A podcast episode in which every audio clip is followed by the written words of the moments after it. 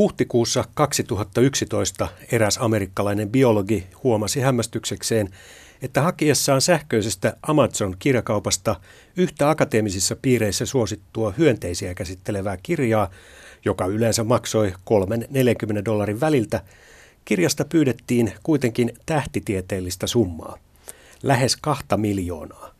Kohta summa nousi yli kahden miljoonan ja lopulta yli 23 miljoonan dollarin yhdestä kirjasta, mutta postituskulut olivat edelleen vain alle 4 dollaria.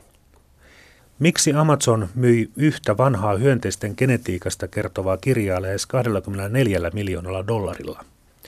Oliko siitä tullut yhtäkkiä osa miljardöörien keräyskokoelmaa? Sisälsikö se jotain vihjeitä jostain aarteesta vai oliko siitä tullut kirjojen Chateau Latif Rothschild?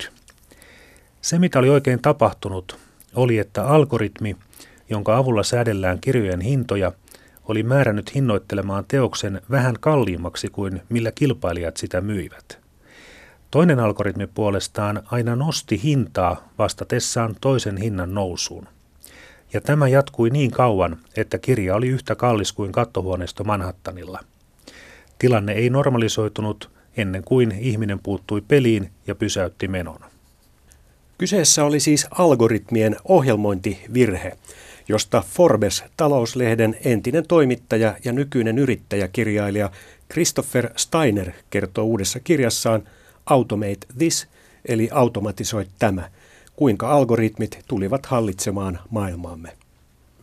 Äsken kerrottu sinänsä harmiton pieni kohtaus ei Steinerin mukaan ollut ainoa, vaan paljon vakavampiakin on sattunut.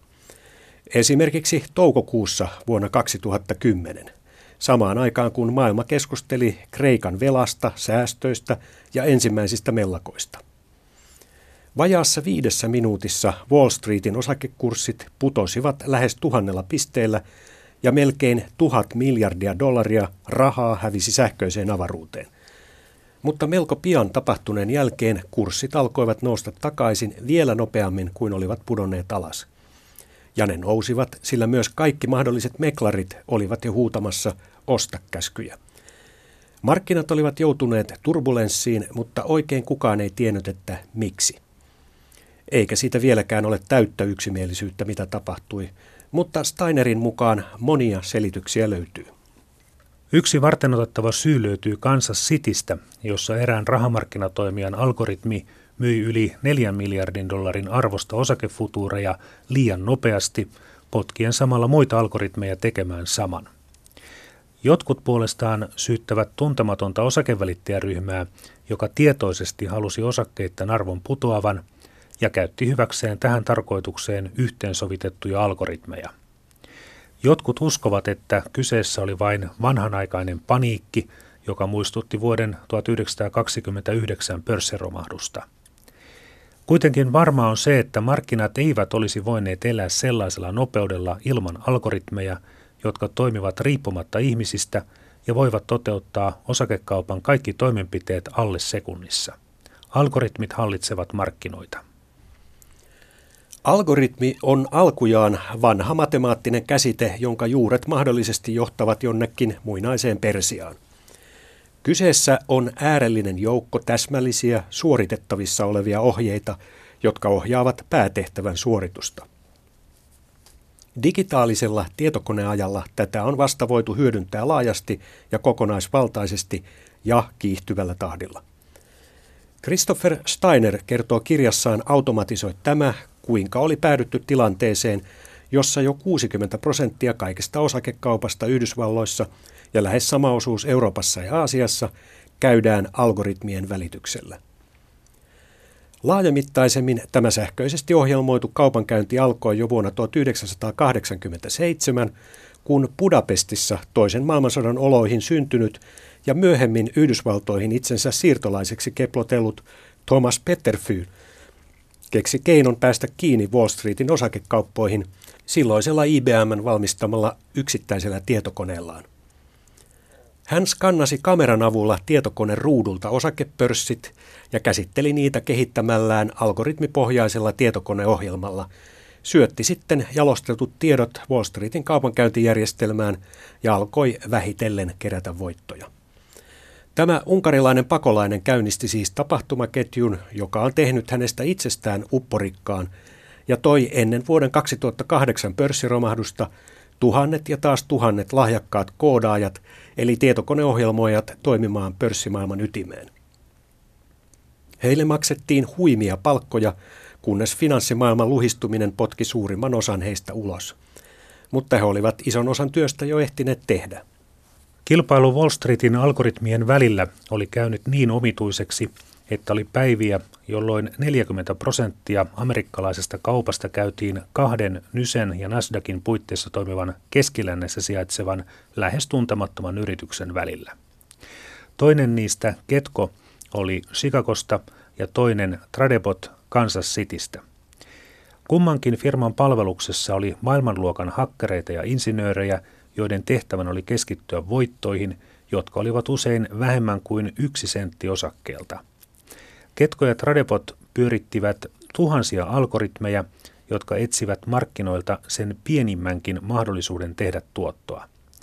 Näiden kahden lisäksi on tuhansia muitakin sekä pieniä että keskisuuria yrityksiä, jotka ovat olemassa tehdäkseen samaa, eli automatisoidusti webrobotin avulla ansaitakseen rahaa markkinoilla. Tällaisen laajamittaisen sähköisen kaupankäynnin aloittaneen Thomas Petterfyn mielestä tilanne on kuitenkin mennyt liian pitkälle ja hän itse on vetäytynyt kilpajuoksusta pois. Mutta pullon henki on päästetty vapaaksi. Algoritmit vyöryvät kaikkialle. Steinerin mukaan enää ei oikein löydy elämänaluetta, johon algoritmit ja niihin perustuvat automatisoidut niin sanotut botit eivät tunkeutuisi. Näiden varassa toimivat tietysti myös nykyiset internetjätit Google ja Facebook, jotka keräävät käyttäjistään kaiken sen tiedon, minkä vain voivat. Steiner kertoo useita muita esimerkkejä siitä, mihin algoritmeja nykyisin sovelletaan, esimerkiksi Beatlesin musiikin analysointiin tai vaikkapa Bach-bottiin. Hittitehtaat eivät keskity vain popmusiikkiin. Ne ovat merkittäviä myös itse sellaisten mestarien kuin Beethoven, Mozart, Bach ja Händel teosten käsittelyssä. Mike McReadin ohjelmisto osoittaa, kuinka kaikkein suosituimmat sävellykset muodostavat oman lajinsa. David Cope puolestaan on luonut algoritmin, joka luo sinfonioita, oopperoita ja kuoroteoksia. Hänen algoritminsa musiikista on tullut niin hyvää, että muusikot ovat jo säikähtäneinä kysyneet, että mihin tämä oikein johtaa. Ihmisen käyttäytymistä on toki hyvin vaikea ennakoida ja ohjelmoida, mutta yrityksiä on monella saralla. Yksi kiinnostavimmista Steinerin kirjan kertomista henkilöistä on suomalainen peliteoreetikko ja tietokoneohjelmoinnin professori Tuomas Sandholm, joka muutti Yhdysvaltoihin jo kauan sitten ja on kehittänyt muun muassa ohjelmistoa, jonka avulla munuaisten siirtoa tarvitseva löytää oikean luovuttajan. Hän on myös sukeltanut pokerimaailmaan, jossa liikkuu paljon rahaa – mutta on myös tavattomasti haasteita. Niin kuin markkinoillakin, pokeri sisältää pareja, väärennöksiä, teräviä ja tyhmiä kauppiaita, sisäpiiritietoa ja kaikkien muiden tuhansien tekijöiden lisäksi vielä ikuisesti uhkaavan näkymän inhimillisestä irrationaalisuudesta.